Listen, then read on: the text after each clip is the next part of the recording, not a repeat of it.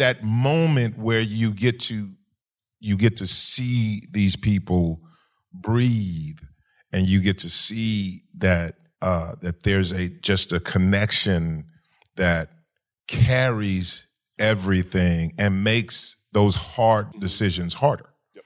But it's important to do that.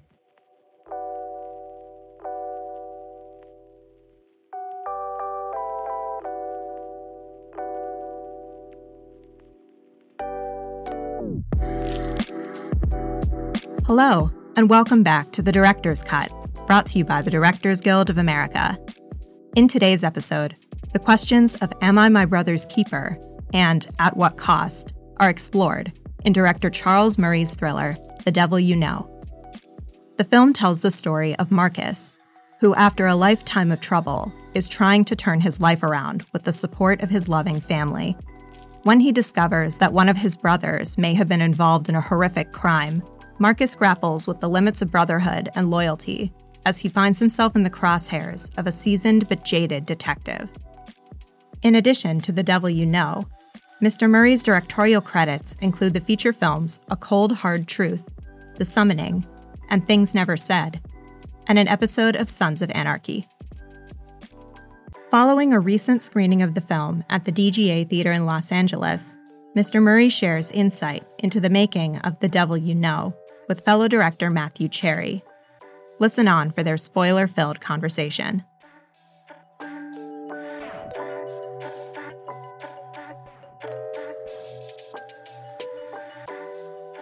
What's going on, guys? How y'all doing? Great movie, right? So me and Charles, we we go way back. So this is probably going to be more like a conversation as opposed to a Q and A. I don't know if it's uh, us sitting in front of ArcLight or at the grill, veggie grill. oh, there you go. Well, um, one of the things that uh, we had a quick uh, get up a few minutes before this, and um, you know, one of the things I love about your work is just you're one of the few directors today that I f- truly feel like are really making it a point to show these complex depictions of black men. Obviously, but but not only just in the, the drama space, you know, the love story, you know, the the family dynamics. It's, it's just you're really catching it in all different ways. And I wanted to ask you just um, what makes you outside of the obvious? what makes that an important um, aspect of your work? Because it's what I grew up in.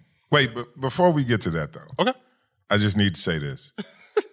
um, we made our first films within a year of each other. Yep.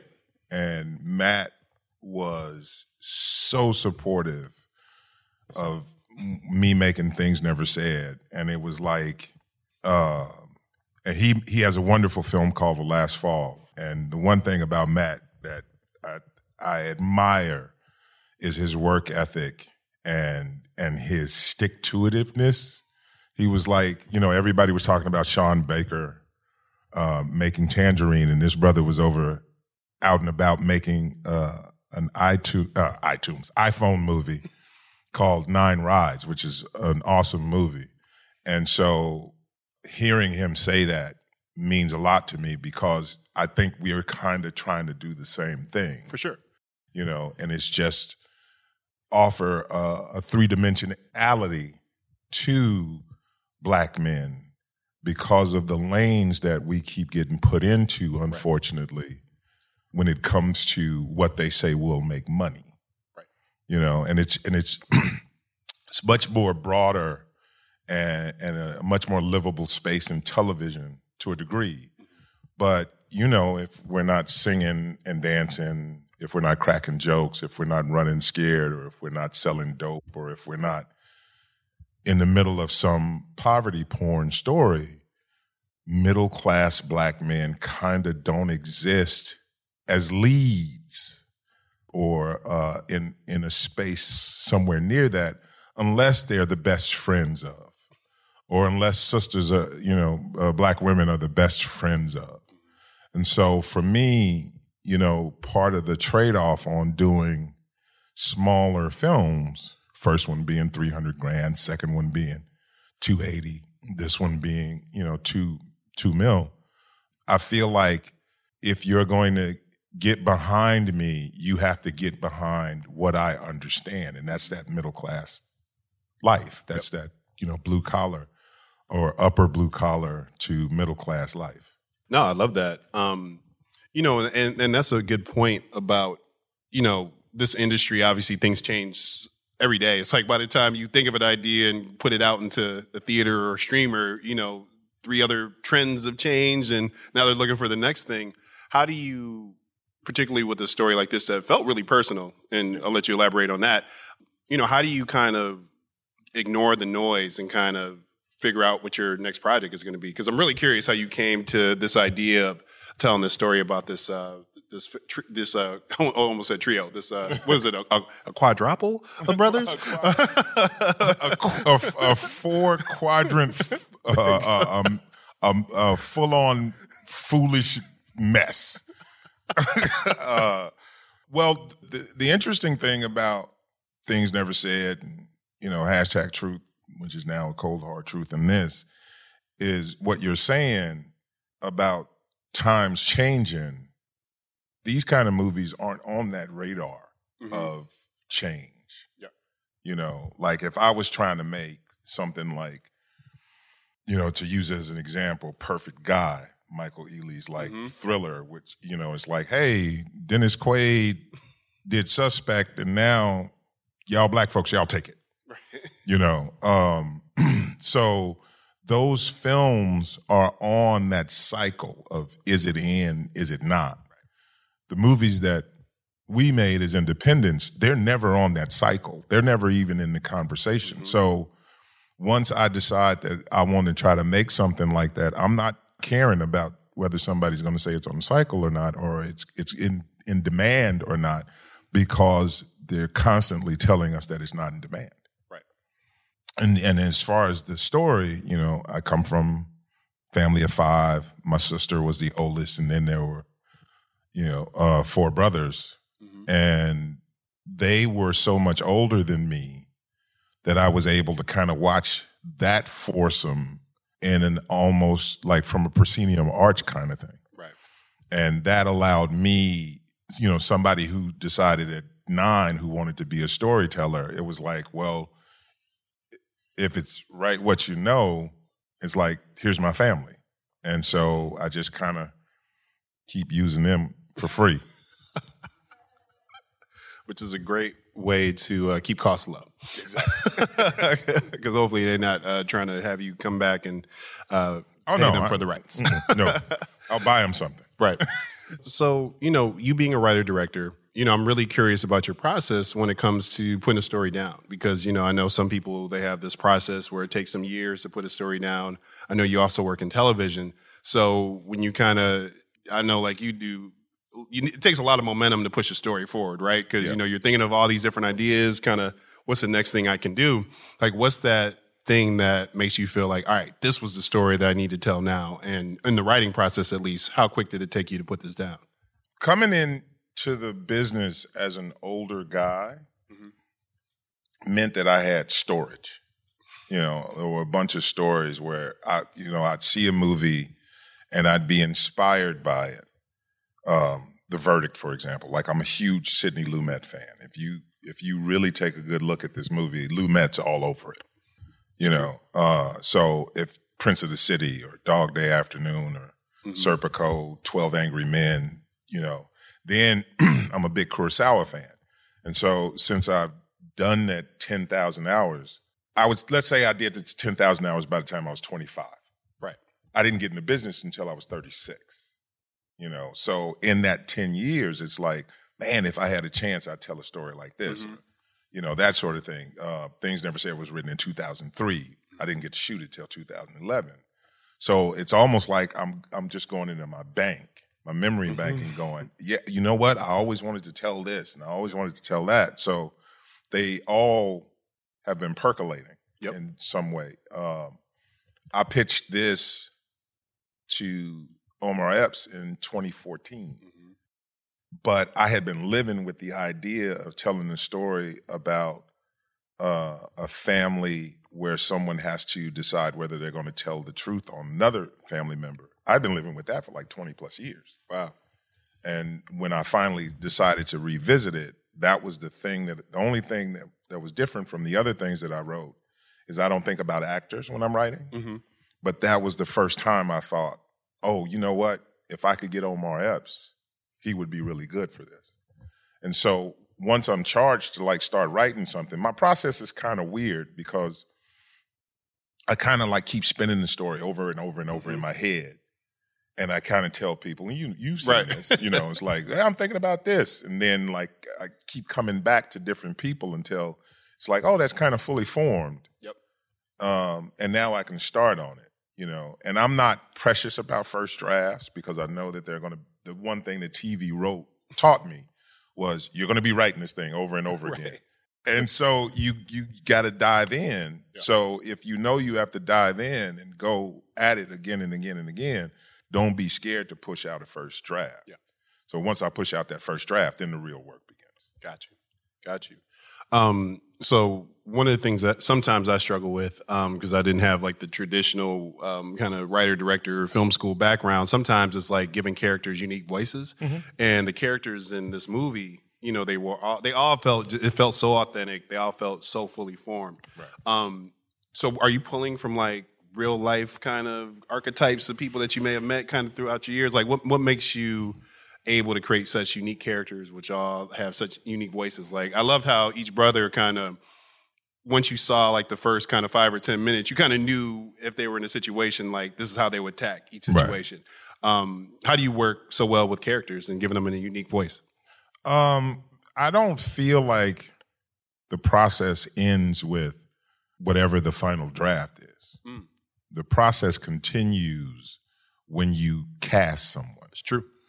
And um, you know, Hitchcock said that you, as a director, are the first audience member. Mhm. And I think that what you what you have to give over as a director is, as you're seeing the personality of the actor, you're seeing how that person is taking over the character, Mhm. and if they're in if they're in line with kind of how you envision it, you let them roll. And then when you sit next to the camera, when you're sitting in Video Village and you're watching them, you're like literally seeing this char- character for the first time. Mm-hmm. Not when you did all the drafts, not when you cast them and did the auditions, but as they're doing it. And then your, I think your biggest job as a director is to shape the larger story Right. as they are shaping the scenes. Mm-hmm. You know, so you know, uh, Curtis Cook, who plays the older brother, who really doesn't have that that many lines or that much to do. What I talked to him about was when you're the oldest, my oldest child, uh, Amel, I was sitting across from her, now, and she's 20 now. They're 20 now. Sorry, and they were laying out some some stuff that was kind of confusing to them, and literally they did a move that I do. And I went, oh my God, I haven't, I've never paid attention to that. That there's a mimicry Mhm. involved in parenting. So when I sat and talked to Curtis, I said, You're the first. You've been there for like three years before whoever came next. Daddy means a lot to you. Mama does too, but daddy's like your God. Follow your father's patterns. Mm. And so if you watch the movie, Glenn will look a certain way, Curtis will look a certain way.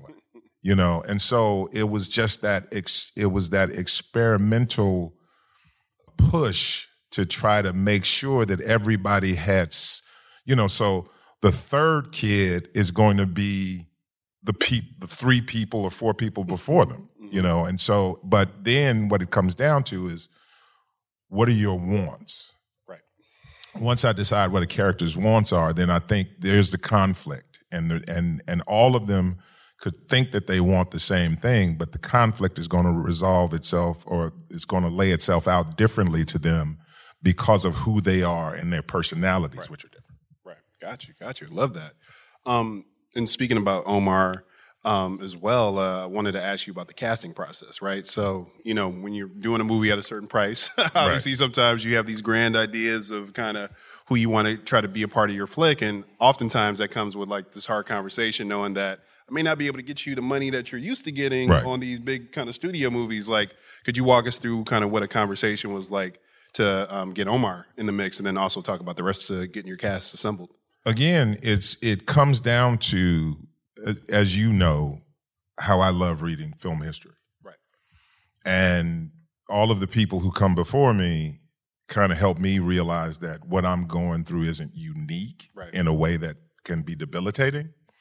And the one thing that Cassavetes, uh, again, you know, uh, early Lumet when he was doing television, Frankenheimer when they were doing television, the the roles that they were offering to Redford, Newman, and, and people of that ilk were like, I know how the town sees you. Mm-hmm. This is different. Mm-hmm.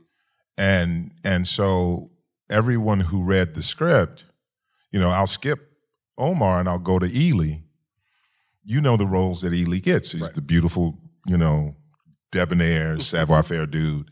And I went, the cop, I want you to read uh, read the cop role. And actually, we were talking about another project. Mm.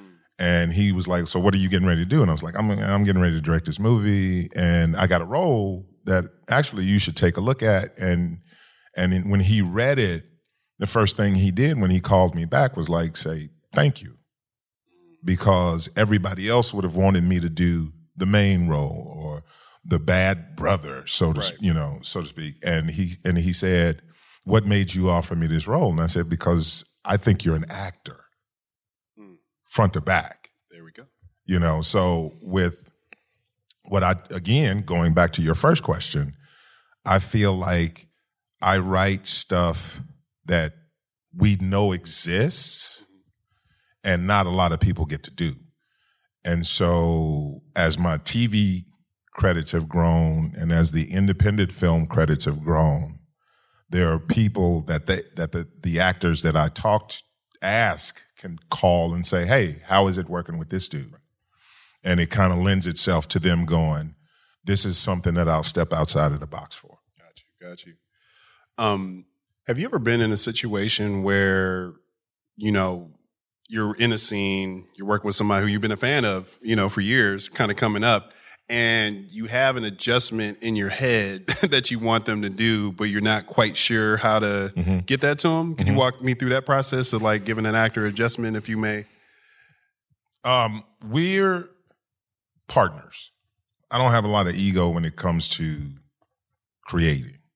And and what I mean by that, and this is, you know, not being disparaging toward um, filmmakers, writers, and everybody else, but more about the business. This business tries to make you feel like you have to act a certain way to be a certain thing. Yep. A producer does this, mm-hmm. director does this. And so a lot of people get caught up in playing the role instead of doing the thing. For me, it is all exploratory. Mm. And so if I'm talking to an actor I'm not going to just say, hey, I need you to do this. I'm going to explain it. There you go. You know, I'm going to say, hey, and, and, and another thing that I've learned, and I learned this from television, is if we're doing scene six in the first act, I'm going to literally be able to say, your first scene, you were here emotionally. This is your fourth scene, so you kind of need to be here on your arc because by the time we get to the third act, you're going to be here. And when you talk to actors like that, as opposed to, hey, man, you know, I need you to pick up that cup this way. And then I turn to the DP and go, this is going to be great. you know, they feel left out. Right. You know, and my thing is just don't leave anybody out, you know, uh, and have open conversations about where you feel all of this falls on the emotional spectrum. Love that. Love that. Um, I also want to ask you a little bit about the way you place the camera in the scene. So when you're got your script, know you're getting ready to shoot. You're in pre-production.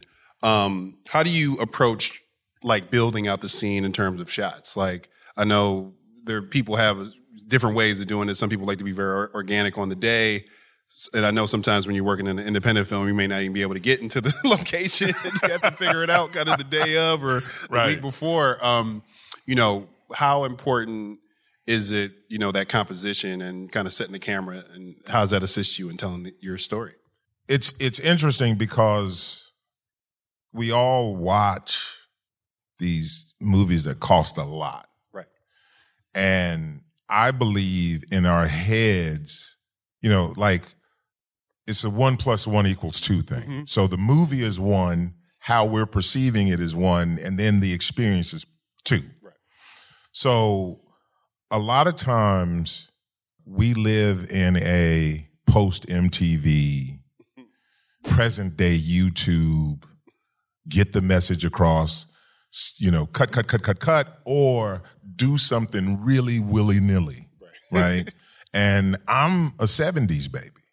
I love another filmmaker that I just left out, Alan Pakula. Mm. And when you watch Klute or when you watch All the President's Men, like people are kind of lingering. Right. And then somebody will come into the frame and they'll say something and then they'll be like, oh, what did you say? And then it, you know, and and so for this, I kind of wanted to live in the how often do we just sit back and watch black folks be black folks? Mm. You know, um, my ex-wife called me after she saw the film, and she's the kind of person who go online and read all of the reviews and, and then recite the reviews to me. Like, I don't know why they thought that this was dumb. and I'm like, call them, you know. Uh, but she she said, you know, I thought one re- re- review was interesting. This dude was kind of like picking the film apart. Mm-hmm. And he said, Oh, he didn't do anything special with the camera. He didn't do anything special with the production design. He didn't do anything special with the actors.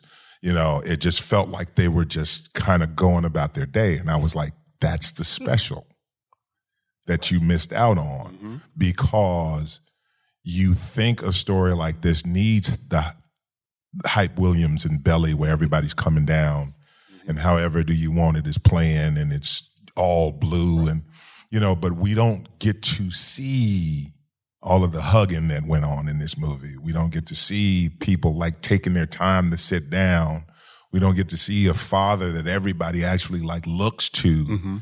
You know, um, I had one screening and someone came up to me and said, you know, the scene where the father's sitting at the table after his heart attack and the mom comes out and she's on the phone and they kind of have that little lovey-dovey moment before she turns on the mm-hmm. phone, turns on the radio. And they they were like, "You do you don't really need that scene." And I said, "You you think so?" and I said, "Well, I didn't need a cumulative 18 minutes of Kevin Bacon picking up his phone in Mystic River with a wife who wouldn't say anything. And yet it added to his character. I know that the narrative in the town, when Jeremy Renner says, we got to make sure that she didn't see us, it's a false narrative because she had on a mask and she was blindfolded. But from that came that relationship between Rebecca Hall and Ben Affleck. And I said, I didn't need that either. Yet it gave me something to hold on to. You get to see these kind of parents have this moment all the time. We don't. Right. So in my camera work and and stuff like like that, because both of us being Midwestern kids, there's a pace. Right. And so I wanted to emulate that pace. Love that. Love that. And that, that actually flows really nicely into my next question I wanted to ask you was just, um, you know, black love, man. Like, you know, it's interesting. Like, it, feels like in times we live in a place where in a lot of t- television shows and movies, like, you know, you don't really see a lot of in- intimacy um, between black couples. Right. You know, it's, it's, it's like an extreme. It's like either nothing or it's like all the way to the right, right? Um, you know, how important is it to, for you to showcase black love in your work? Because, like you mentioned, you know, there there are moments where I can see an exec looking at your film and being like, eh, "Do we need that moment? Do Right. we need a love story with Omar Right. Epps?" You know what I mean? But Yeah. And it still accentuates and kind of moves the story forward in a way that just feels so complete and it feels so real and natural. Right. Um, I meant to ask you just about that because that's like a theme that I've seen in a lot of your work as well. Um, and not a lot of people are focusing on that. So I love black love. there we go. You know, you know what I'm saying? Yeah. It's like wh- when I think of the movies that I absolutely adore, like Singing in the Rain is one of my favorite movies. And when when Gene Kelly and Donald O'Connor and and Deb and Debbie are doing Good Morning, that's a love scene to me. Mm. You know, because they're all coming together. Mm-hmm. And again, something we don't see Right. you know, like, or we see it in stormy weather, mm-hmm. but it'll always kind of be jokey, jokey, Right. right? And people don't think about like, you know, um, to sleep with anger has a big impact on me. Uh, uh, Gordon Parks' first movie, Learning Tree, has a big impact on me. And here's the crazy thing that is completely out of place, but it makes sense in terms of your question. That scene in Superfly when Priest is sitting in the tub with Sheila Frazier and deciding to get out of the business, just the gentle way that they're talking to each other is absolutely amazing to me. So when he when she says the I love you thing and he walks out of the room and then he comes back with the key and says, Nobody has the key to my house but my family, and I want you to have it. And they have that moment, and then she says, Well, I guess that means we're going dancing again. He goes, No, no, we ain't. That existed in my house. I've seen that with you and your missus. I've seen that with a lot of black folks, and we just never see it. So it's like, I don't. Here's the beauty of film Citizen Kane comes out, 1941. William Randolph Hearst goes on an attack. He shuts the film down. He thinks that he ruins Orson Welles' career. And then it bounces back in 1990. There's going to be somebody who is was our age when we decided we wanted to make film that might see that moment and want to protect that when they're making films. And that's what's important about it. Oh man, love that so much. Um, probably one of the last few questions I wanted to ask you too was just um, you know, obviously pacing in this movie is so important, right? You know, different filmmaker may have given this, you know, totally completely different pace. They would Right. accentuated a lot more of the action. Um, kind of how did you come to the pace of your film? Um, cause it felt like it had a lot of quiet moments that really kind of let you kind of sit with the characters. Um, and then also you had a lot of action sequences as well where, you know, people were getting into it. Um, just had a question about that in terms of your pacing and, uh, your editing. The crime part of this the movie is actually the Trojan horse. because I wanted to sneak in all of the family stuff. Yep. And so, you know, tonally it kind of has a push pull, but that's kind of how most families I know are. Yep. You know, and so and you know, this is regardless of color. Mm-hmm. It's just one my my favorite YouTube video is is the Thanksgiving dinner where the kid can't play with his Atari or PlayStation or mm-hmm. something like that, and he turns over the whole table, and everybody goes spastic. I'm sure that they also sat around a Thanksgiving before or a holiday before, and like we're a really close family, and and you have to have that intro, um, introspection. Is that the word? Let's go with it. Yeah. you know that that that moment where you get to you get to see these people breathe and you get to see that uh that there's a just a connection that carries everything and makes those hard decision, decisions harder. But it's important to do that. Got you. And then um last question I want to ask you is um, you know, having made three movies now, you know, they've all kind of been done at a price. Um you know, I've kind of found myself kind of coming after Hair Love, like kind of feeling like, all right, man, now I want to try to, you know, get the big studio joint. I want to try to do something bigger. Um, but a- after going through that process, I've kind of resettled and kind of more like, hey, you know what? I think I need to just stick to what got me here kind of in the first place. Like for your next film, like, do you see yourself trying to go bigger or do you see, kind of see yourself living in the space for the next film or the next films that kind of come after? Uh, this I might be misquoting John Carpenter, but he s- said at one time when people get big budgets, they go nuts. and I live according to the word of Jason Blum. And when he talked about coming off of the movie that he was on and going off and doing a $60 million movie, he said, That's what everyone tells you to do. And I'll never do it again. Mm. And I just feel like trying to tell these types of stories, I'm going to have to be good with living in a budget. Right. And I'm and I'm good with that because Lionsgate was so amazing uh, in letting us make the movie that we wanted. I wanted to make, we wanted to make. And that's what's more important. You know, I mean, I'm not even going to say Kevin Feige called me, but Kevin Feige called me and I'll go do that one. But when it's time to, you know, when it's time to make the movies uh, that kind of have lived in my heart and in my head, do the right thing was five million bucks. Right. Right. Got you, man. Well, I want to thank you all for coming out. Thank you, Charles, a amazing person, and I hope you guys really enjoyed the film. thank you, thank you. Thanks for listening to another DGA Q&A. If you'd like to hear more, The Director's Cut is available wherever you listen to podcasts. And please share, subscribe, rate, and review. We'd love to hear your feedback, and you can help fellow film buffs find the show. Thanks again for listening, and we'll see you next time. This podcast is produced by the Directors Guild of America